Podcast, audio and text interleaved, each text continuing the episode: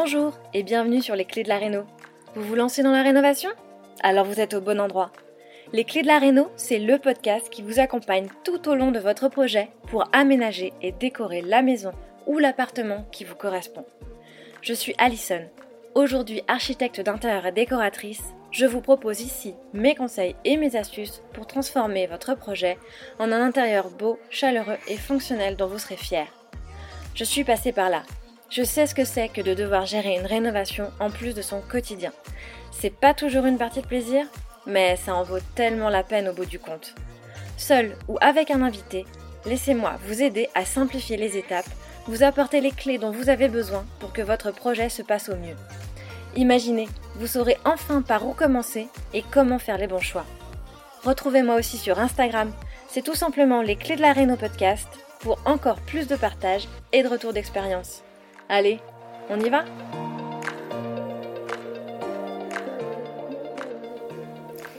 Bonjour à tous et bienvenue dans ce nouvel épisode de Les Clés de la Réno, le podcast dans lequel je suis ravie d'accueillir aujourd'hui mon tout premier invité en tant qu'acteur du secteur de la rénovation. Et il s'agit de Cédric Laurent, fondateur de la marque de peinture écologique Colibri. Alors lorsqu'en 2015, Cédric prépare l'arrivée de son troisième enfant, il souhaite bien sûr, comme tout parent, repeindre la chambre qui accueillera son nouveau-né. Et il se rend alors vite compte qu'il n'existe pas sur le marché de peinture qui soit à la fois saine pour la santé et respectueuse de l'environnement. Alors fort de ses années d'expérience en tant que professionnel de la rénovation, il se lance le défi de l'inventer et crée en 2018 avec Colibri une peinture composée d'ingrédients naturels, sans solvants pétrochimiques et qui ne dégage pas de polluants. Colibri fabrique ainsi des peintures respectant la nature, sans compromis sur la qualité et avec la conviction qu'elles peuvent impacter de manière positive la qualité de vie de chacun en dépolluant nos intérieurs et en améliorant la qualité de l'air que nous respirons. Comment ? En allant encore plus loin dans l'innovation. En effet, cette peinture biosourcée, développée et fabriquée en France, existe également dans une gamme assainissante qui non seulement ne dégage aucun polluant, mais qui va aussi capter les molécules polluantes émises par les matériaux qui composent nos intérieurs pour les emprisonner et les rendre inertes. Pas mal, non ? Mais l'engagement de Colibri ne s'arrête pas là et Cédric nous l'explique dans cet épisode. Il est maintenant temps de revoir le processus de fabrication pour limiter la perte. Combien d'entre nous se sont retrouvés avec des pots de peinture inachevés dans leur garage ? Je suis certaine que tu vois parfaitement de quoi je parle. L'engagement anti-gaspillage de la marque est aujourd'hui omniprésent dans leur façon d'envisager la production avec la possibilité d'acheter au mètre carré et non plus au litre, pour une estimation de ton besoin réel et au plus juste, et l'envie même d'aller encore un peu plus loin en fabriquant à la commande. Et ce n'est pas parce que l'accent est mis sur la technique ou sur les valeurs environnementales que les puristes de la déco ne s'y retrouveront pas. Colibri décline ses gammes dans une multitude de couleurs profonde et lumineuse qui donne toute très envie de dégainer son rouleau et son pinceau. Avec Cédric, on parle justement de nos coloris préférés et des raisons qui nous poussent à vouloir les utiliser. Alors si tu t'apprêtes à te lancer dans un chantier de peinture, tu trouveras ici une mine de bons conseils et tu finiras par tout savoir sur la peinture. En effet, avec Cédric, on a parlé évidemment du procédé de fabrication d'une peinture pour comprendre de quoi elle se compose. On a parlé des labels et de ces fameux composés organiques volatiles, tu sais, les COV qu'on voit sur tous les pots de peinture. Mais on ne s'est pas arrêté là, puisque mon idée était bel et bien d'obtenir un maximum de conseils d'experts pour savoir peindre comme un pro. Alors si tu te poses des questions sur le type de peinture ou de finition que tu dois choisir, si tu te demandes comment l'appliquer pour éviter d'avoir des traces, si tu veux savoir aussi est-ce que tu dois réellement mettre une sous-couche ou si tu peux te lancer dans la peinture au pistolet ou encore si tu peux peindre sur n'importe quel support comme une ancienne glycéro par exemple, alors reste dans le coin parce que cet épisode va nécessairement t'intéresser. J'en profite pour remercier sincèrement Cédric qui s'est prêté au jeu de l'interview en répondant à toutes mes questions mais qui m'a aussi fait le plaisir de proposer aux auditeurs du podcast un code promo.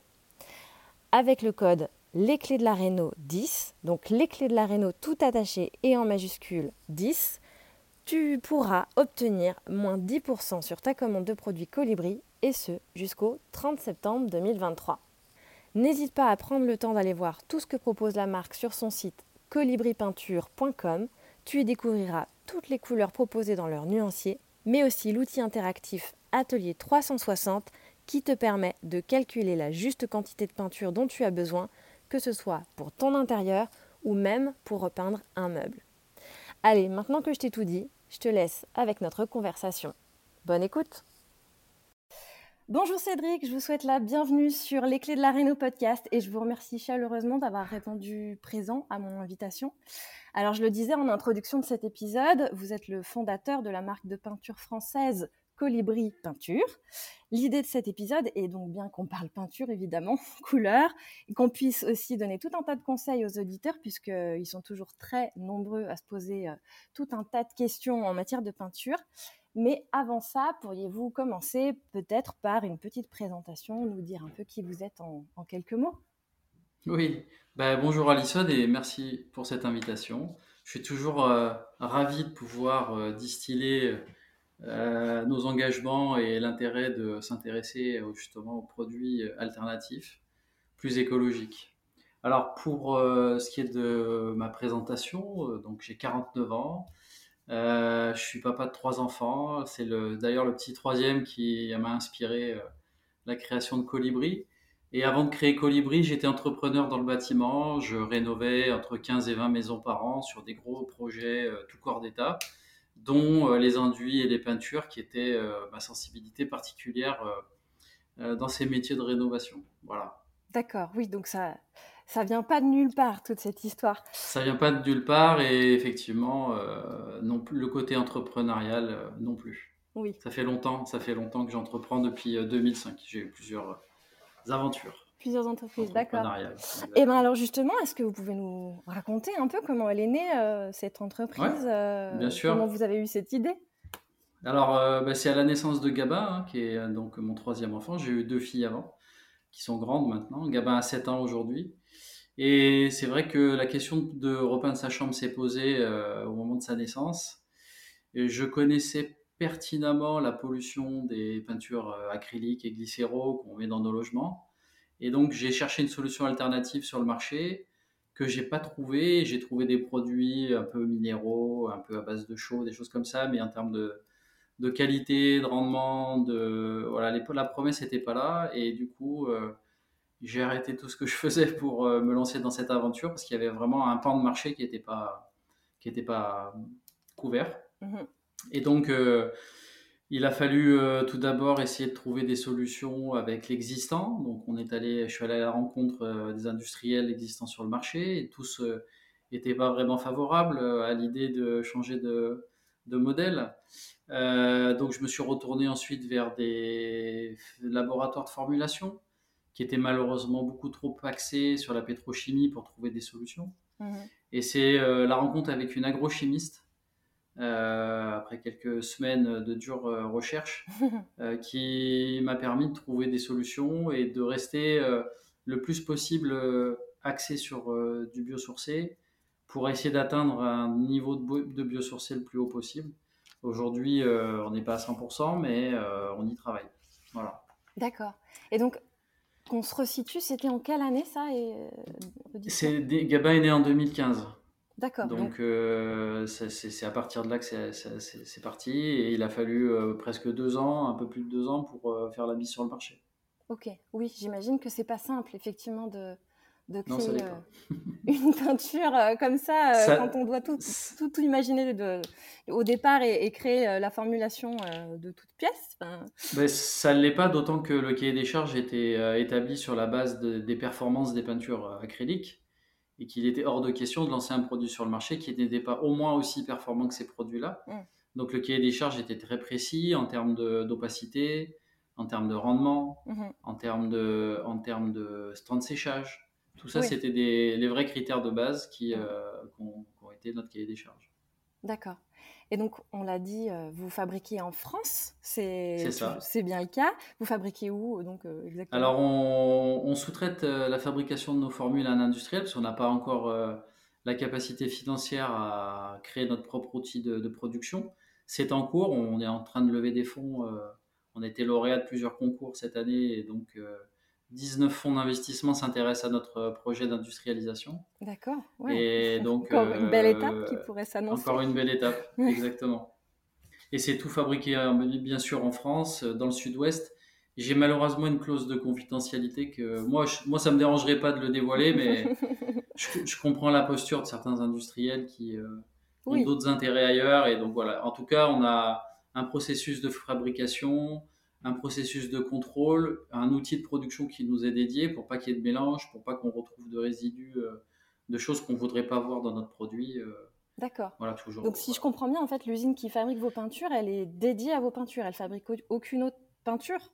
Non, elle fabrique bien d'autres choses, mais voilà, pour d'autres gens, et forcément, ces industriels-là veulent pas forcément communiquer sur leur outil de production. Mais mais bon, en tout cas, effectivement, c'est déjà une belle chose que de fabriquer sur le territoire français. Enfin, c'est déjà bien. Et puis, il y a bien d'autres entreprises qui n'ont pas d'outils de production et qui cartonnent. Dans l'agroalimentaire, il y en a beaucoup.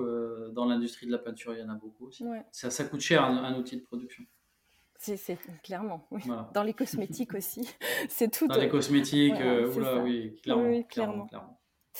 Et alors, du coup, justement, puisqu'on parle fabrication, est-ce que vous pouvez nous expliquer déjà comment on fabrique une peinture, en fait, de quoi ça s'est composé, et puis comment on arrive au produit final tel qu'il est ? Alors déjà, la matière première principale dans une peinture, c'est ce qu'on appelle le liant ou la résine. C'est deux termes différents pour la même chose. C'est la matière première qui va permettre d'agréger les autres matières premières. Donc, nous, aujourd'hui, on utilise une résine végétale biosourcée entre 95 et 98%. Ça va dépendre des productions et des huiles végétales, de la qualité des huiles végétales, mais à minimum 95%.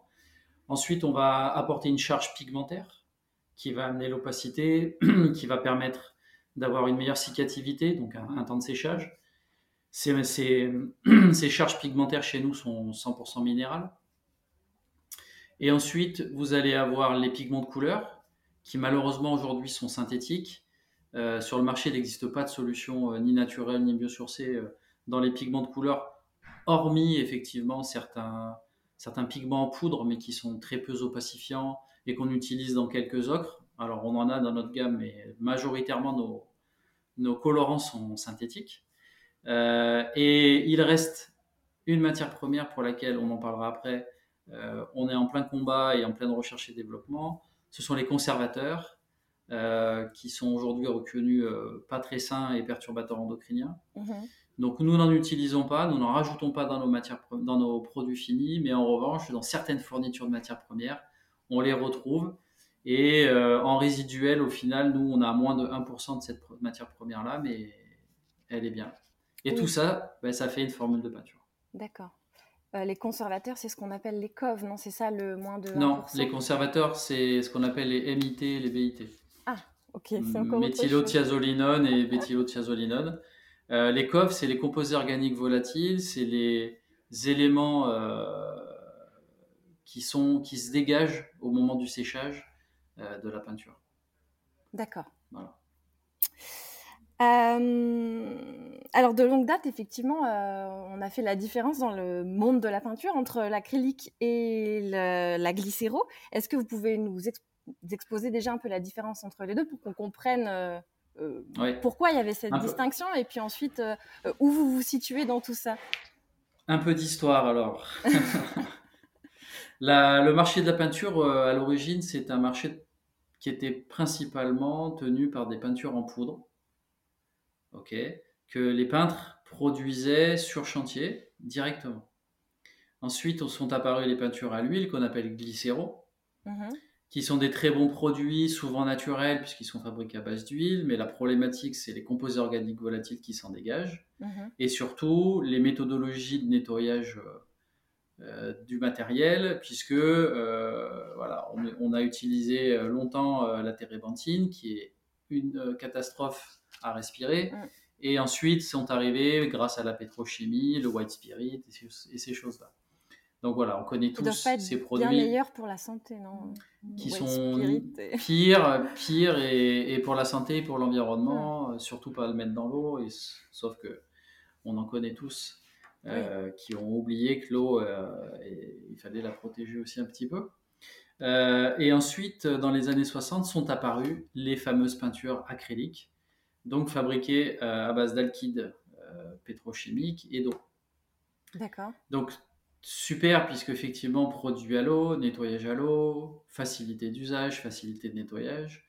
Mais on se rend compte, 50 ans ou 60 ans après, que c'est une bombe écologique, puisque pour utiliser l'eau qui facilite l'usage, ce qu'on a oublié de voir, c'est qu'il y avait l'usage aussi d'autres matières premières très dangereuses, parce que c'est l'eau qui amène la production bactérienne. Et sur ce constat-là, Colibri lutte beaucoup à changer les choses. Voilà.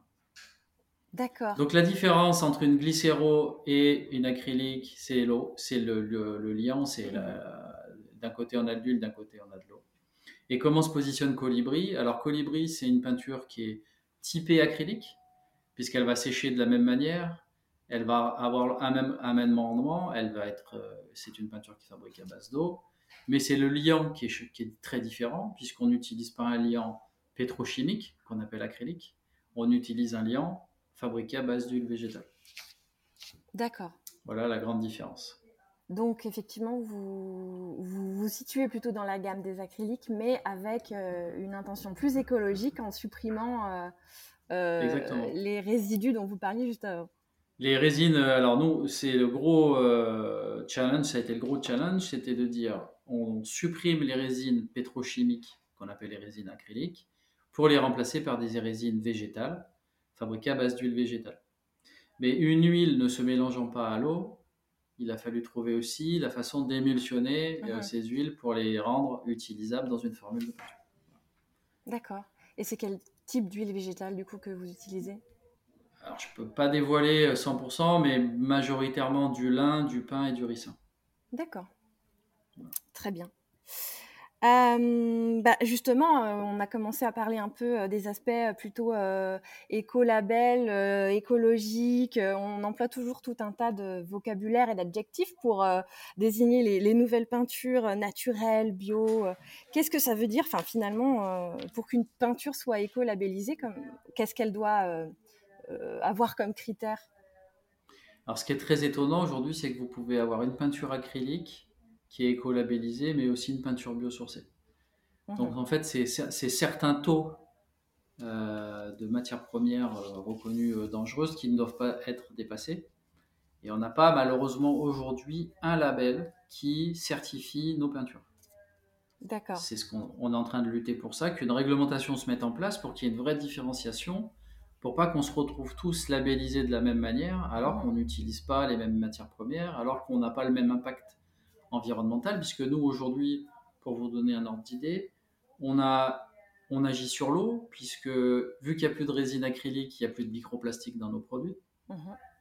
On agit sur la qualité de l'air intérieur, puisque le taux de composés organiques volatiles est d'1 gramme au litre, alors que les peintures acryliques sont plutôt autour des 30. D'accord. Ouais. On agit sur les perturbateurs endocriniens, puisqu'on n'ajoute pas plus de conservateurs que ce qu'on subit dans la présence de nos matières premières. Donc, les écolabels, européens, les NF Environnement, etc., ne distinguent pas trop les choses. Voilà, il y a des critères de base. Forcément, on les respecte d'office, puisqu'on n'utilise pas du tout les mêmes critères de matières premières. Mais on peut être de la même manière écolabellisé, qu'on soit pétrochimique ou biosourcé, malheureusement. Oui, donc c'est quand même très trompeur pour le consommateur final. Tout à fait. Il faut aller regarder la composition exacte de la peinture que vous achetez pour ça. Parce qu'effectivement, juste une peinture acrylique de base peut être écolabellisée, quoi. Oui, et une peinture acrylique de base peut être nommée biosourcée. D'accord. C'est-à-dire qu'aujourd'hui, le fabricant de peinture acrylique peut mettre 3% de résine biosourcée et dire elle est biosourcée. Ah oui. Nous, on utilise 100% de résine biosourcée. On ne mélange pas avec d'autres types de résine. Alors, on a la chance d'avoir des lobbyistes qui ont travaillé un peu le sujet au niveau européen. C'est-à-dire qu'au niveau de l'Europe, une nouvelle réglementation vient de passer où quand vous mixez deux types de résine, il va falloir indiquer le pourcentage. de résine utilisée. Et on espère que ça arrive bientôt en France pour qu'on puisse se battre à armes égales avec les industriels pétrochimiques. Ce qui est intéressant aussi, c'est de comprendre que dans les résines biosourcées, vu qu'on utilise des huiles végétales, on agit aussi sur la décarbonation de la planète puisqu'on stocke du carbone biogénique. La plante, dans sa vie, a stocké du carbone. Mmh. Quand on la transforme en huile, ce carbone, il est figé. Et donc, ce n'est pas le cas des résines pétrochimiques, puisque le pétrole, on sait très bien, n'a aucun intérêt en termes de dépollution de l'environnement. Tout à fait. Et de captation de CO2. Voilà. Oui, donc il y a déjà même un côté vertueux, rien que dans l'huile choisie elle-même, quoi, finalement. Exactement. Et vous savez s'il y a une j'imagine que oui, justement, au niveau européen, ils doivent bien penser à imaginer un label qui ferait cette distinction entre ceux qui font l'effort d'aller vers plus d'éco-responsabilité et ceux qui vont simplement respecter les quotas minimums pour atteindre l'écolabellisation. Les labels naissent rarement de gouvernements. Les labels naissent en général d'un groupement d'industriels qui décide de se labelliser. Et voilà. Donc, tous les labels qui existent aujourd'hui, comme le label A+, par exemple, qui vous certifie que le produit ne dégage pas plus de 30 grammes de composés organiques volatiles au litre, a été créé par les industriels de la pétrochimie. Oui. Voilà. D'accord. Et donc, du coup, il y a une réflexion entre vous, entre les industriels de peinture écologique pour avancer sur une forme de labellisation ? Pour l'instant, c'est un micro-marché qui prend de l'ampleur. Et aujourd'hui, sur le marché, il n'y a que Colibri qui n'est pas un spin-off d'un grand groupe industriel. Pétrochimie qui veut faire un peu de greenwashing dans sa gamme. Donc, on n'a pas trop d'alliés, on va dire. D'accord. On a plutôt des gens qui nous font des belles lettres recommandées en nous disant « Faites attention à ce que vous faites ». Ok, il reste beaucoup de travail, donc j'imagine. Alors justement, si on parle de vos gammes de peinture écologique, vous faites la différence entre les biosourcées et les assainissantes. Qu'est-ce que c'est effectivement ? Alors, il y a récemment d'ailleurs une étude qui a été faite par 60 millions de consommateurs qui a un peu cartonné les peintures biosourcées parce qu'ils ont un peu tout mélangé. C'est-à-dire qu'ils ont à la fois mélangé les composés organiques volatiles dégagés au litre, ils ont mélangé les formulations, ils ont mélangé le prix du produit pour en faire une cotation et dire il y a tel ou tel produit qui est plus ou moins... oui, comme ils font souvent... Qui respecte plus ou moins le consommateur. Avec les notes, oui, je vois. Voilà, on se donne un droit de réponse tout de même parce que là, on attaque directement un marché qui est en train de naître et que c'est dommage de cartonner, mais... En gros, il existe aujourd'hui des composants synthétiques qui ont la vertu de capter le formaldéhyde. Il y en a deux sortes. Il y a ceux qui sont des encapsuleurs de composés organiques volatiles comme les formaldéhydes, c'est-à-dire que vous appliquez votre produit et au contact à l'air, les formaldéhydes vont être emprisonnés dans des capsules, mais aussi d'autres composés organiques volatiles, ce qui permet de faire baisser le taux de composés organiques volatiles au moment du calcul du label A+, voilà. Ce qui n'est pas terrible. Et vous avez d'autres particules qui permettent de capter le formaldéhyde, d'agir sur la molécule de carbone et de le transformer en H2O. Nous, on utilise cette technologie-là. C'est-à-dire que si vous repeignez 100% de la pièce, en 24 heures, vous allez dépolluer 80% des formaldéhydes qui vont être transformés en H2O et non pas simplement encapsulés. Parce que l'encapsulage, à un moment donné, il claque et c'est relargué. Oui, ça semble inévitable, effectivement. Exactement. Et ce qui est terrible, c'est que cette technologie d'encapsulage, elle est aussi utilisée par les pétrochimistes pour diminuer leur taux de COV, parce que le label A+, vous l'obtenez 28 jours après l'application. D'accord. Donc, qu'est-ce qui se passe entre le premier et le 28 jours ? On ne sait pas.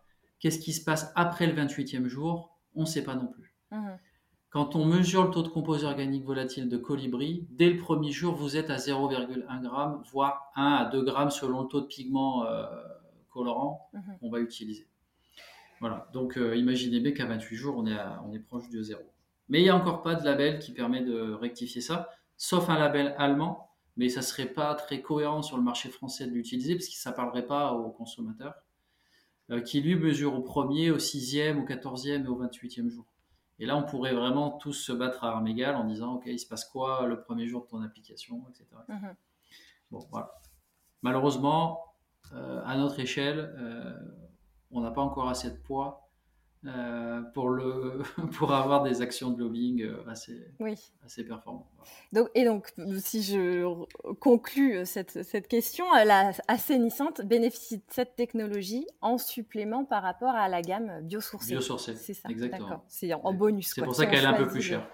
D'accord, c'est logique. Bon, en fait, quand vous allez peindre une chambre d'enfant, alors oui, il y a des détracteurs qui vont nous dire « mais vos particules sont synthétiques, donc non naturelles ». Oui, c'est vrai. Mais le bénéfice apporté versus la production de formaldéhyde dans certains meubles, dans certains revêtements de sol, etc., ça vaut largement le coup de dépolluer ce formaldéhyde qui n'a pas d'odeur, qui n'a pas de saveur, mais en tout cas qui est hyper cancérigène, plutôt que de dire que forcément on a rajouté une matière première qui est synthétique, qui est fabriquée à base de pétrole. Mais ça représente une infime partie, je ne donnerai pas le taux, parce que ça va dévoiler un peu nos formules, mais c'est en pourcentage très faible par rapport à la formule globale biosourcée.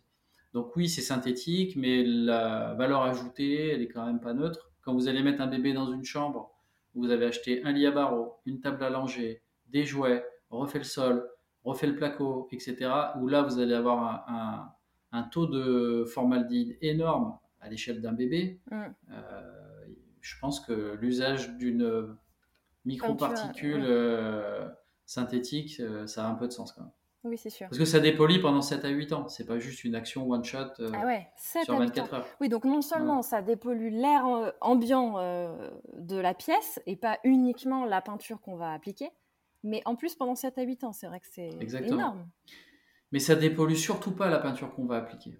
Certains industriels utilisent cette technologie-là pour dépolluer leur peinture et avoir le label A+. Mmh. Donc, ce n'est pas ce qu'on recherche. Puisqu'on ne dégage pas de composés organiques volatiles d'origine, on va vraiment dépolluer l'air ambiant de la pièce et non pas la pollution de notre produit puisqu'il n'y en a pas. Oui, c'est ça. C'est important de le préciser. Tout à fait. Voilà. Et alors, tant qu'on parle justement toujours d'éco-responsabilité, ce qui est, on l'a dit, très indispensable aujourd'hui, surtout quand on est fabricant de matériaux comme vous l'êtes et ce que vous avez compris dès le départ. Vous avez mis en place une politique anti-gaspillage au sein de votre entreprise. Est-ce que vous pouvez nous en parler un peu ? En quoi ça consiste ? Ouais. Alors, c'était la deuxième phase du plan Colibri, qui comportait 4 grandes phases. Une phase de test marché, une phase de rupture d'usage, la fameuse peinture anti-gaspillage, une phase d'accélération et une phase d'industrialisation qui est en cours. Cette deuxième phase d'anti-gaspillage, c'était l'idée de... J'ai fait un constat aussi quand j'ai analysé notre marché, c'est qu'on incinère dans le monde plus de 100 millions de tonnes de peinture non utilisées. Pourquoi ? Parce qu'aujourd'hui, le modèle industriel, il est fait comme ça. C'est-à-dire que dans tous les marchés, et principalement dans la peinture, on est dans une réflexion de production de masse. Pourquoi ? Pour diminuer les coûts de production, pour en vendre le plus possible dans le monde entier, sans vraiment se préoccuper de l'impact environnemental. L'impact environnemental, il est double. Premièrement, il est dans l'usage de certaines matières premières, puisque quand on va produire en masse, il faut qu'on puisse conserver aussi. Pour pouvoir conserver, on va utiliser des conservateurs pétrochimiques qui sont perturbateurs endocriniens, qui polluent l'eau, qui polluent l'air intérieur, qui dégagent énormément de composés organiques volatiles. Et ce qu'on n'aura pas vendu, parce qu'on en a tellement fabriqué, qu'on va le brûler. Il y a la surproduction. Quand vous allez dans un Leroy Merlin, on vous dit « Tiens, achète 15 litres, c'est moins cher que 5 litres. Bah, ok, je verrai bien ce que j'en fais et je le mets dans mon garage. » Donc, il y a ce que l'industriel fabrique en trop et qui, au bout d'un moment, est obligé de l'incinérer parce que c'est plus vendable. Et puis, il y a le consommateur à qui on a poussé à en acheter de trop, qui finalement se retrouve avec des peintures dans son garage et au jour où il veut les utiliser, elles sont pourries. Il les emmène en déchetterie et ça part aussi à l'incinération. Oui. Donc, c'est un double impact environnemental sur l'eau, sur l'air, etc. Donc sur ce constat-là, je me suis dit qu'est-ce qu'on pourrait faire ? C'est quoi l'idée ? Où est-ce qu'on pourrait être un peu disruptif ? Et donc on a inventé la peinture au mètre carré, en mettant de l'usage en face, en essayant d'être un peu digital friendly, on va dire, où en 4 clics, vous allez faire votre choix de couleur, vous allez saisir vos surfaces, et on va fabriquer pour vous le juste panier en peinture, en sous-couche et en matériel. Et après, vous avez le choix d'enlever la sous-couche parce que vous en avez déjà, d'enlever le pinceau parce que vous l'avez déjà, etc. Mais on ne vous vendra jamais plus que 5% de plus que ce qu'on a calculé comme surface utile pour vous. Et c'est pour nous un engagement anti-gaspillage. Parce que finalement, l'industriel, son intérêt, c'est de fabriquer en masse pour vendre en masse. Et nous, on s'est dit, ben, si on répondait plutôt aux besoins du client et à la juste quantité que le client a besoin. Voilà, c'est une autre approche industrielle de production à façon, on va dire. Mais c'est compliqué aussi parce que ça nécessite de penser un outil industriel qui répond à cette demande. Et en fait, petit à petit, cette offre de peinture au mètre carré était aussi pour moi la prémisse à notre industrialisation, puisque ça nous permet aussi de penser un modèle industriel dans ce sens-là, c'est-à-dire du vrac, de la quantité juste et pas de la production de masse. Donc c'est un outil industriel plus petit, mais qui produit la juste quantité et qu'on peut démultiplier après. Donc on est en train de mettre en œuvre tout ce processus. Donc, vous produisez à la commande, en fait. Voilà, c'est exactement ça. Ce n'est pas qu'une idée marketing de dire on va vendre au mètre carré et plus au litre pour éviter le gaspillage. C'était pour moi aussi la prémisse de notre modèle industriel de demain. Ok. Et est-ce que du coup, pour le consommateur, ça implique un délai d'attente de sa commande qui soit un peu plus long, le temps que la peinture soit réalisée ? Non, pas du tout. Alors, pas du tout. Aujourd'hui, on est encore dans des packaging type pot de 1 litre, 3 litres, 12 litres. Donc, on va calculer la juste quantité, faire les arrondis qu'il faut et expédier aussi vite qu'une peinture, que si vous aviez commandé la peinture en litres. Mm-hmm. L'avantage, c'est que vous allez payer un peu moins cher parce que c'est souvent des paniers moyens un peu plus importants. Et ensuite, quand le modèle industriel sera en place, il y a tout un processus d'automatisation et de fabrication par des machines, donc on aura les mêmes délais. Ça lancera automatiquement la fabrication. Exactement. D'accord. Exactement. Et c'est vrai, alors vous allez me dire si je me trompe, hein, c'est sur votre site internet, on trouve ça sur l'atelier 360. Qui est tout nouveau, oui. Je peins mes murs. Non, je peins mes murs. Je suis allée faire un tour justement et c'est vrai que c'est un outil, enfin j'ai été assez bluffée de voir la facilité avec laquelle on peut... créer sa commande comme ça en 2 minutes, hein, finalement, à partir du moment où on a pris les cotations de sa pièce, hein, ou de ses pièces. C'est finalement, je pense, le plus long, prendre les mesures. Et puis après, pour aller à la commande, ça va vite. Alors, on va passer à la question plus côté pratique, on va dire, et application de la peinture, question qui intéresse toujours beaucoup les auditeurs. Et notamment, on va parler finition. Quel type de finition vous proposez ? On parle souvent de mat, velours, laque, satin, il y a tout un tas de choses qui nous sont proposées et surtout pour quel emplacement vous conseillez de les choisir ? Donc c'est exactement les questions qu'il faut se poser. La première question à se poser, c'est dans quelle pièce je vais l'appliquer ? Donc est-ce que c'est une pièce humide, une pièce sèche ? Voilà. Et quel est l'usage de cette pièce ? Et quel est mon support ? Ça, c'est les trois fondamentaux. Donc dans les pièces de vie, on va plutôt privilégier le mat au plafond pour limiter les imperfections qui sont, je dirais, révélées par la lumière. Sur les murs, on adore le mat parce que c'est cosy, mais c'est souvent un problème de qualité de support. C'est-à-dire dès que le mat est teinté, il va être très vite marqué avec des traces de doigts et c'est difficile à enlever sans faire des traces d'humidité. Donc il vaut mieux privilégier sur les murs du velours. Du mat velouté, ça permet d'avoir un aspect mat, mais une résistance de film d'un velours. Oui. C'est ce qu'on propose nous. Le velours est en fait un peu l'intermédiaire entre le mat et le satin. Le velours, c'est l'intermédiaire entre le mat et le satin, mais il a plutôt tendance à avoir une finition typée mat, mais une résistance de film typée velours. Donc un peu... Et le velours, lui, c'est un peu le même film, mais un petit peu plus plus brillant, légèrement plus brillant. Oui, donc ça, c'est il ce va donc être presque aussi lessivable qu'un satin, mais avec un aspect mat. Il est aussi lessivable qu'un satin, mais avec un aspect mat. Il a tous les avantages, quoi, finalement. C'est ce qu'on vend le plus. Oui, j'imagine.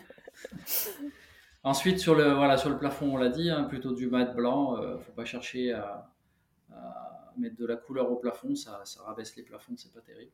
Et sur les pièces humides, donc cuisine, salle de bain, toilette, on va plutôt privilégier le satin, qui a une très forte résistance à l'humidité et au lessivage. Ok. Voilà. Et après, on a d'autres types de supports plus techniques, qui sont le bois. Alors sur le bois, c'est pareil. Est-ce que c'est un bois tannique, non tannique? Donc s'il est tannique, il faut mettre une sous-couche anti-tannique ou un fond dur. Voilà. Si c'est un bois blanc, si c'est un bois teinté, si voilà. Et après, quel type d'application on veut? C'est est-ce que je veux garder l'aspect naturel du bois? Donc je vais mettre plutôt une lasure transparente ou carrément directement un vernis. Ne pas oublier de passer un fond dur. Le fond dur permet de figer le support et d'éviter toute surprise avec la finition. Le fond dur, c'est un peu la sous-couche des murs, hein, sur le bois. Voilà. Et ensuite, on a les supports. Alors, après le bois, il peut être intérieur, extérieur. Il faut choisir un produit qui soit adapté à ça. Et après, on a les supports métaux. Soit c'est un métal qui chauffe, donc les radiateurs, les tuyaux de radiateurs. Et là, il faut effectivement mettre une laque. Si c'est un métal figé et qui n'a pas de variation de température, normalement tout type de peinture peut être appliqué dessus. Voilà, je ne sais pas si j'ai bien répondu à l'ensemble. Et pour les boiseries, c'est vrai qu'on pose souvent la question pour les encadrements de portes, plinthes, moulures éventuelles. Alors l'industrie vous invite à acheter un produit typé pour ça, mais en réalité c'est les mêmes produits que pour les murs. Hein. Voilà. Donc, vous pouvez appliquer la même sous-couche que pour votre mur sur vos boiseries et la même finition si vous voulez avoir un aspect uniforme, homogène. Voilà. Ok. On n'est pas forcément obligé, effectivement, d'aller sur quelque chose de plus satiné sur les boiseries, puisque plus lavable, parce que ça a beaucoup été le cas aussi, oui. Justement, avec la glycéro, j'imagine. Mais aujourd'hui, vu qu'on atteint un taux de lessivabilité des peintures... qui est quand même beaucoup plus, bien meilleur qu'auparavant, on peut aller sur un velours, sur la boiserie sans trop de soucis. Tout à fait. Bon, le mat, peut-être pas, parce qu'effectivement, c'est quand même un endroit de fort passage, les portes, c'est pareil, ça risque de prendre des taches, des chocs, mais plutôt un velours, ça peut le faire. Exactement. Très bien. Bon, alors moi, je dois quand même préciser que j'aime bien peindre le plafond, mais pas tout seul. Souvent, ça peut m'arriver de conseiller à mes clients de peindre le plafond, mais quand on peint les quatre faces avec, pour créer un truc un peu original, genre dans des toilettes ou dans un couloir. Ça, je comprends, pour faire un aspect un peu boîte, voilà. D'avoir effectivement le plafond teinté de la même façon que les murs, mais là, on est dans le design décoratif. Tout à fait. Et c'est des zones assez spécifiques en général. Et un salon de 30 mètres carrés. Ah oui, non, on est d'accord. J'ai rarement vu le plafond. Non, on est d'accord. Pas les pièces de vie. Mais effectivement, des endroits un peu de passage ou atypiques. Voilà, c'est aussi le moment de jouer. Un couloir qu'on veut. Voilà, exactement. Ouais. Ça permet de jouer avec les volumes. Ouais, tout à fait. Et alors justement, vous avez parlé de sous-couche, mais on peut aussi souvent, ça arrive souvent qu'on se dise, mais à quoi ça sert vraiment la sous-couche? D'autant plus que des fois on nous vend du 2 en 1 monocouche. Est-ce que la sous-couche est utile? À quoi sert-elle? Dans quel cas on doit l'utiliser? Alors c'est toujours pour moi assez surprenant de dire qu'une peinture elle fait sous-couche, finition, etc. Parce qu'en réalité, qu'est-ce qui va se passer? C'est qu'on utilise des taux de résine qui sont plus importants sur la sous-couche pour plusieurs raisons. Premièrement, on ne sait jamais vraiment comment l'ancien support il a été apprêté et comment l'ancien support il a vécu. Donc, certaines personnes n'analysent pas le support sur lequel ils vont repeindre. Et si on attaque direct une finition, par exemple, sur un mur en glycéro, c'est garanti que ça ne va pas tenir. Et donc, on va poncer. Ce ponçage-là, il rend le support microporeux et forcément, il y a des résidus de poussière, des résidus de gras, etc. Mais la sous-couche, elle a l'intérêt de figer tout ça et de boucher les pores, ce qui permet aussi de moins consommer de finition, qui est souvent beaucoup plus cher que la sous-couche. La sous-couche n'a pas vocation à opacifier le support. Même si on vous vend des sous-couches ou quand vous avez passé la sous-couche, vous vous dites « Ah, c'est déjà blanc » ou « Voilà, c'est top ». Voilà. Mais ça, c'est aussi parce que il faut faire la différence entre une peinture bâtiment et une peinture de décoration. Nous, on est sur le segment de la peinture de décoration.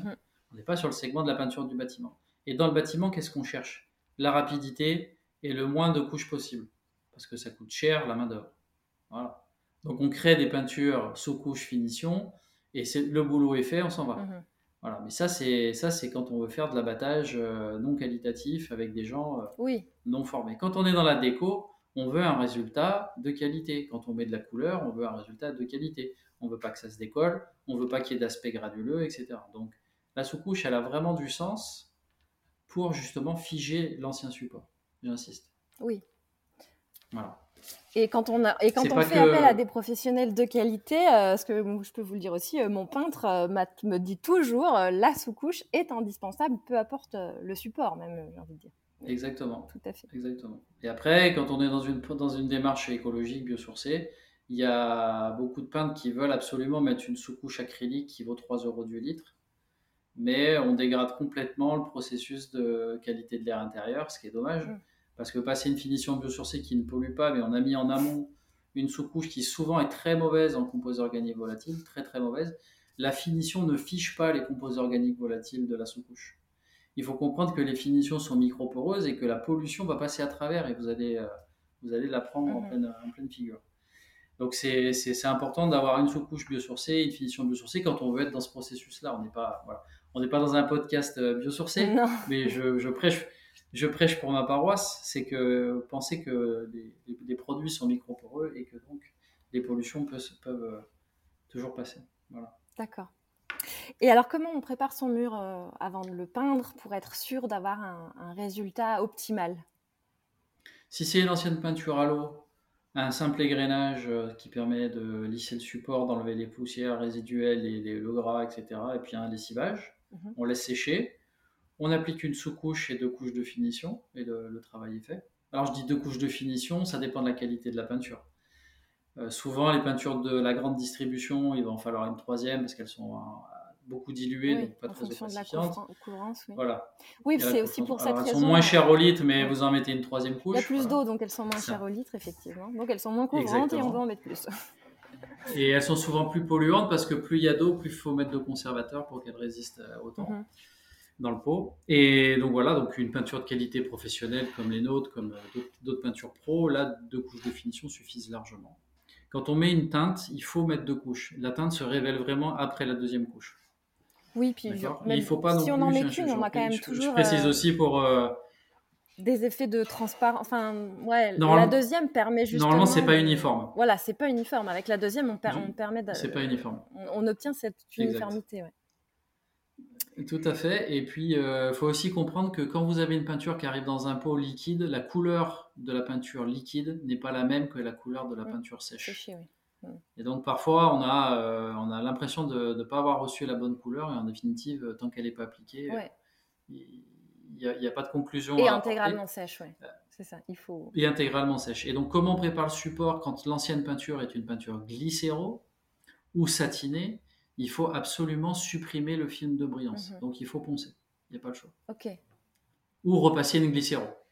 En fait il faut savoir que garder le même type de finition quoi. Exactement. En fait, si vous voulez, glycéro sur glycéro, ça fonctionne. Glycéro sur peinture à l'eau, ça ne fonctionne pas. Peinture à l'eau, ça fonctionne. Glycéro sur peinture à l'eau, ça fonctionne aussi. Ok, mais ça peut être parfois très difficile, surtout en rénovation, de savoir ce qui a été appliqué sur le mur avant, quoi. Exactement. Oui, c'est ça. Donc, un égrainage. Alors, quand c'est du brillant, ça se voit assez vite. Et puis, au ponçage, on le voit. On comprend tout de suite que c'est très très dur, mais effectivement un égrainage, un lessivage, une sous-couche, 2 couches de finition. Les travaux de peinture, c'est pas juste je prends mon rouleau, je mets une bâche au sol, je prends mon rouleau et j'y vais. Voilà. Et quand on est sur un super neuf comme une plaque de placo, alors elles sont parfois posées apprêtées, donc avec une sous-couche intégrée. Donc là, on peut attaquer directement les 2 finitions. D'accord. Mais c'est des placos qui valent assez cher, c'est rare. On a souvent un placo marron ou gris. Donc là, il faut absolument passer une sous-couche. Ne pas s'inquiéter de cette impression de « c'est pas couvrant, je vois encore le gris derrière », ça, c'est pas grave. C'est les 2 couches de finition qui vont complètement effacer cela. Il faut vraiment appliquer la sous-couche en pensant que c'est un matériau d'accroche et pas un matériau de finition. Voilà. Et est-ce que justement, c'est le fait de passer la sous-couche qui va permettre d'éviter, quand on peint justement sur placo, quand on peint les bandes d'enduit, on a parfois de l'enduit qui va se décrocher un petit peu en micro-plaque, ça arrive. Est-ce que la sous-couche va éviter ça, ou est-ce que c'est lié à d'autres... Là, c'est lié au travail du jointeur. Souvent, quand on est sur une maison neuve qui vient d'être jointée, on passe une sous-couche, on observe justement ce qui se passe. Ça va révéler tous les défauts des bandes à joint. Donc, il faut souvent faire de la reprise. Un peintre, il sait ce que c'est que... Il passe sa sous-couche, ça lui permet de voir tous les défauts des joints, et là, il fait de la reprise. C'est-à-dire, soit il va poncer les excédents d'enduit, un peu mieux que ce que le jointeur a fait, soit il va être obligé de faire des reprises d'enduit pour compenser justement ce que vous dites, les décrochages d'enduit ou certaines imperfections, parce qu'il faut comprendre que la peinture ne va pas venir cacher les défauts des joints. Non, ils seront toujours apparents. Elle va plutôt les mettre en valeur. Et plus vous allez ajouter de couches de peinture, plus ça va les mettre en valeur. Donc, pour vraiment se rendre compte de tous les défauts des joints, c'est la sous-couche qui va permettre de révéler ça. Alors, le peintre qui a l'habitude, et ça a été longtemps un métier que j'ai exercé, c'est au toucher, on ressent bien les choses. On sent les défauts, on sent les surcouches d'enduit, on sent les trous, on sent parfois la bande qui n'a pas été suffisamment couverte, etc. Donc, il y a toujours un travail de préparation avant la sous-couche. La sous-couche va... permettre de revoir tous les défauts et de faire après toutes les reprises. Ce qui est intéressant aussi, c'est que si on veut vraiment avoir un aspect parfait, entre la sous-couche et la finition, on va reponcer un petit peu pour enlever tous les petits défauts, parce que la sous-couche va agglomérer les poussières du chantier, va parfois s'accrocher avec un peu d'enduit des joints, etc. De reponcer un petit peu la sous-couche, ça permet d'avoir un support très lisse et de poser une finition qui va être juste magnifique. Donc, poncer un petit coup à la main avec un grain fin, en gros, pas plus de... C'est ça, à la main avec un grain fin, mais c'est vrai que c'est du boulot. Ah oui, c'est sûr. Quand on le fait soi-même, c'est du boulot. Au plafond, sympa. Qu'on n'est pas équipé, tout ça. Un plafond, normalement, ça se traite à la girafe. C'est une ponceuse avec un bras mécanique. On ne peint pas le plafond avec son rouleau sur un escabeau. On va prendre une perche et on va peindre d'en bas. On va pouvoir voir ce qu'on fait. Où est-ce qu'il en manque, etc. Voilà. Ok. Et alors justement, comment ne pas avoir de traces ? On en a déjà un peu parlé finalement, d'aspérité pour un fini impeccable, mais ça peut arriver aussi, et selon la finition, qu'on voit les traces de rouleau ou de pinceau. Est-ce qu'il y a une technique pour éviter ça ? Alors, c'est pas vraiment une technique. Ce qu'il faut savoir, c'est que ce qui fait des traces avec les peintures à l'eau, c'est le manque de peinture. Bizarrement. Alors que la culture des peintures à l'huile, c'est qu'il fallait les croiser, les tirer, et pour éviter les traces de rouleau. Là, dans la peinture à l'eau, vous allez générer des traces parce qu'il n'y a pas assez d'épaisseur. D'accord. Donc, il ne faut pas hésiter à bien charger son rouleau. Et une fois que je constate qu'il n'y a plus de peinture sur mon rouleau, je le retrempe. Okay. Et j'en remets. Parce qu'au séchage, le film va se tendre et tous les défauts de rouleau, tous les endroits où on a l'impression qu'il y a une trace de rouleau... On a l'impression qu'il y a une trace de rouleau, là, qu'est-ce qu'on fait ? Le réflexe, c'est je tire ma peinture.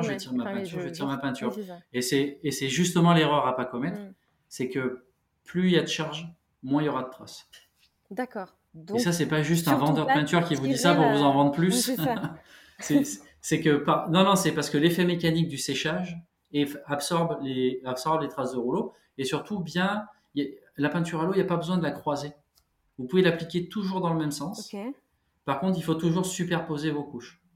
Il faut toujours, quand vous peignez avec une largeur de rouleau de 20 cm, la bande d'après, vous allez toujours déborder de 4-5 cm sur la trace d'avant. Comme ça, vous allez mélanger le film et il y aura au séchage un aggloméré du film. Et donc, là, une fois que ça sèche, ça se tend et tous les défauts disparaissent. La règle absolue, c'est bien charger son rouleau en peinture et pas hésiter à en mettre. Ok, bien chargé. Et donc, si je comprends bien, on peut peindre de haut en bas ou de gauche à droite, mais garder le même sens à partir du moment où on superpose les laits de rouleau, si on peut dire. Exactement. Okay. Et vraiment, les défauts, ils apparaissent par un manque de produit et pas parce que vous pouvez peindre en diagonale. D'accord. Si vous avez mis assez de peinture, ça va s'effacer. Ok, super. On me pose aussi souvent la question, parce qu'effectivement, moi, ceux qui m'écoutent, c'est souvent ceux qui s'engagent dans la rénovation et souvent des rénovations importantes, donc avec beaucoup de murs à peindre et de mètres carrés à couvrir. Et on peut, quand on est dans cette situation, effectivement, se demander est-ce qu'on a intérêt à peindre au rouleau ou est-ce qu'on a intérêt à se procurer un pistolet à peinture pour peut-être gagner du temps ? Est-ce que c'est compatible avec toutes les peintures et est-ce que effectivement c'est une technique qui permet de gagner du temps ou voilà quelle technique finalement quand on a beaucoup de murs à peindre. Il faut vraiment être aguerri pour peindre au pistolet. Vraiment parce que on a vite fait d'en mettre de trop, ça coule. On a vite fait de pas en mettre assez et c'est problématique. Il y a une façon d'appliquer ça dans les angles. Il y a une méthodologie de protection de l'environnement parce que ça crée de la micro-gouttelette, ça va se coller partout. Ouais, donc il faut protéger les sols, les fenêtres, les plans de travail. Sur une maison habitée, oubliez tout de suite le pistolet. Oui. Et si elle n'est pas habitée, effectivement, sur une maison, en chantier. Si elle est en chantier, bien préparée, bien nettoyer le chantier, bien nettoyer les sols, les surfaces, bien protéger, scotcher, bâcher les fenêtres. Mais franchement, c'est un métier très technique. Donc, pour ceux qui sentent de le faire, effectivement, pour tout ce qui est sous-couche, par exemple, c'est assez intéressant de peindre au pistolet. On gagne énormément de temps. Mmh. On va peindre une maison entière dans une journée au pistolet, alors qu'au rouleau, il faut... ça dépend de la taille de la maison, mais il faut beaucoup plus de temps. L'intérêt du pistolet aussi, c'est qu'on peut peindre du sol, debout au sol, oui, sans escabeau, etc. Et on atteint les surfaces hautes. Quand on est sur des plafonds à 2,50 m du sol, sans donc ça évite de monter et descendre. La tête. Bah, si l'abus est bien réglé. Oui, c'est ça. D'accord. Et... En général, on ressort un peu moucheté, oui, quand on a fait. Bon, avec le rouleau aussi. Une combinaison en même temps. Ça dépend des peintures. Ouais. Si c'est la peinture de qualité comme la nôtre, elle ne goûte pas et vous ne recevez aucune projection à l'application. D'accord. Ça ne dépend pas du rouleau ou du type de rouleau qu'on a choisi. Non, ça dépend de la qualité, de la viscosité de la peinture. Okay.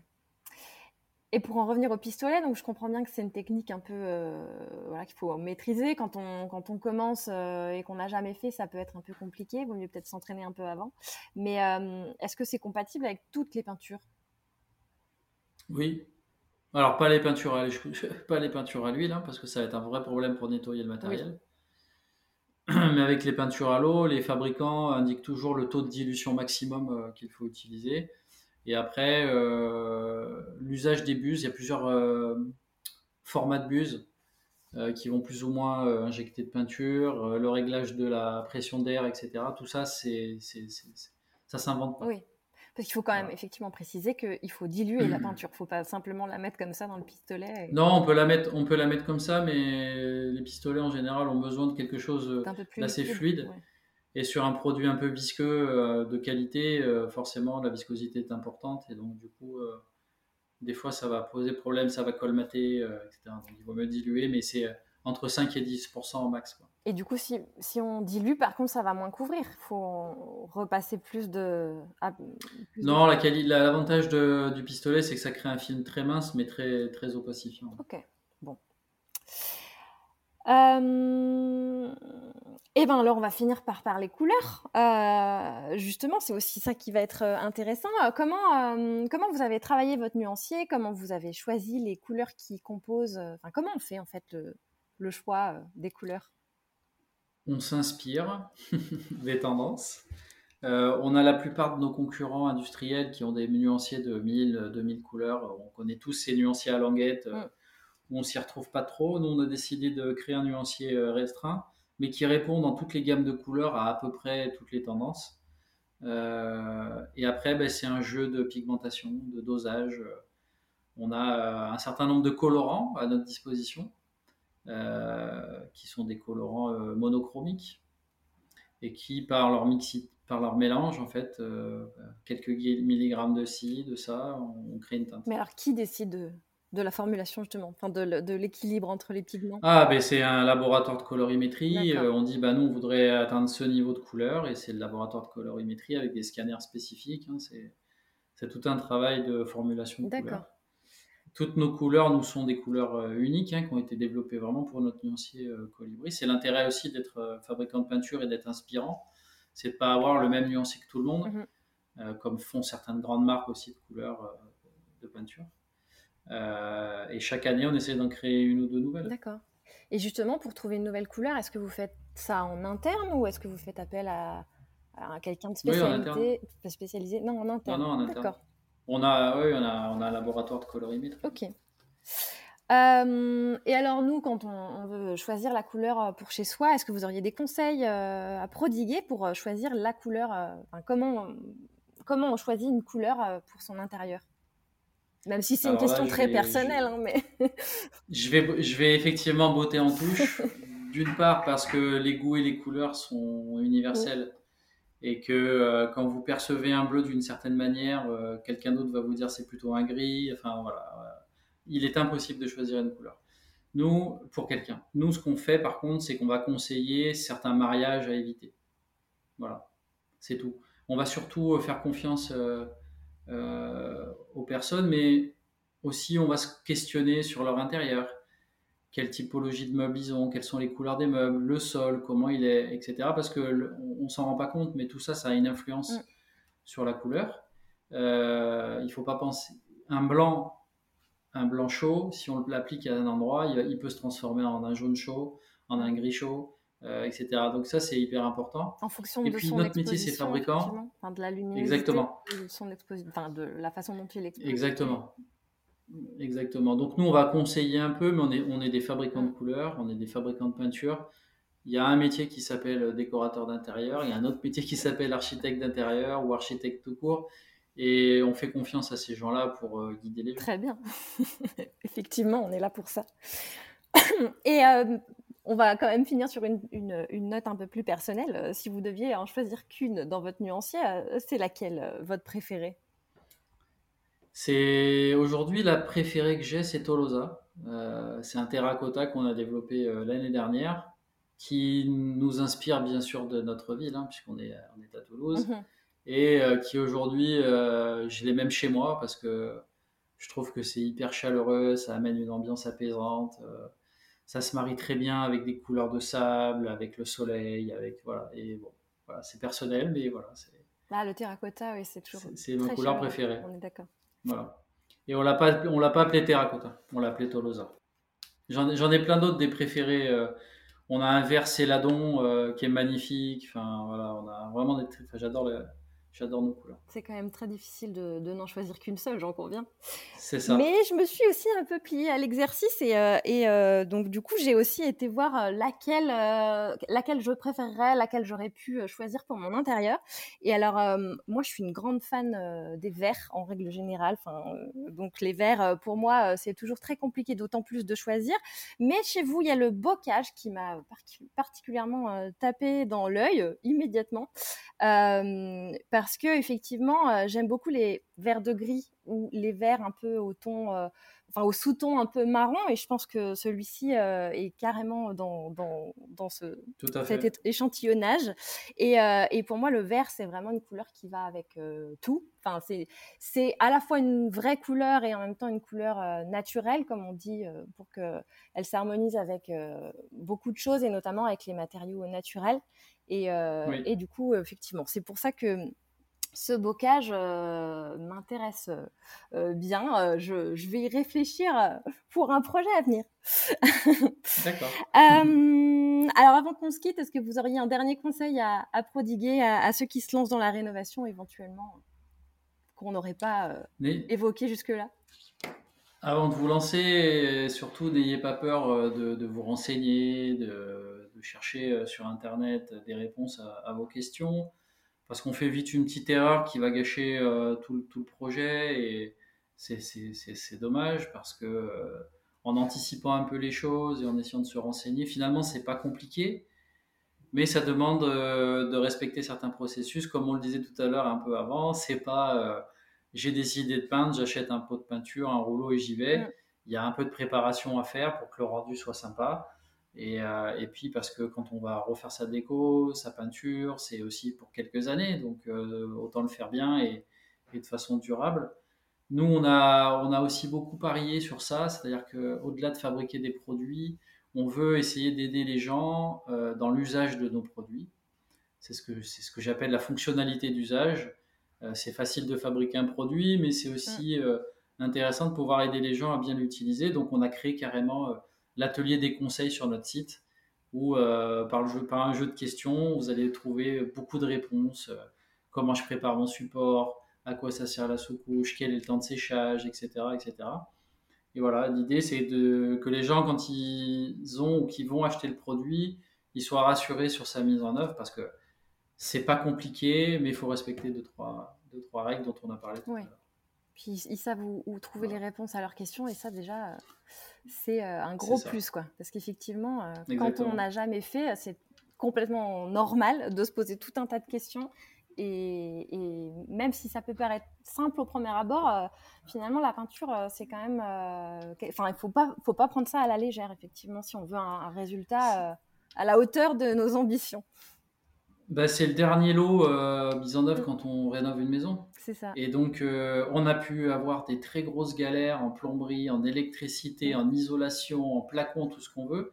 Mais une fois qu'on a fermé tout ça, ça se voit plus. La peinture vient faire la finition, ça se voit plus et il faut pas gâcher cette étape. C'est ça. Et par contre, la peinture, ça se voit. Donc, on a intérêt à faire ça bien, c'est sûr. Exactement.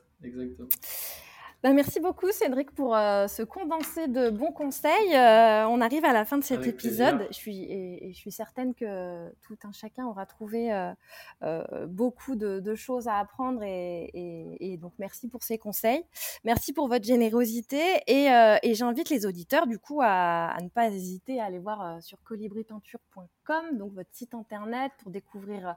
tout ça, vos produits et votre nuancier, parce qu'effectivement, j'en ai choisi qu'une, mais j'ai bien eu du mal à choisir parmi les couleurs que vous proposez. Et puis, merci beaucoup donc, pour votre disponibilité. Avec plaisir. C'était un réel plaisir. Merci, Alison. À bientôt. À très bientôt. Si vous avez écouté jusqu'ici, c'est probablement que l'épisode vous a plu. Alors, n'hésitez pas à en parler autour de vous. Amis, famille, tous ceux qui rénovent sont les bienvenus. Vous pouvez aussi évidemment laisser un commentaire sur Apple Podcast ou une note 5 étoiles sur Spotify. Et si vous souhaitez être informé des prochains épisodes, n'hésitez pas à vous inscrire à la newsletter ou à me suivre sur Instagram. Le podcast, c'est fini pour aujourd'hui, mais je vous dis à très vite pour un nouvel épisode.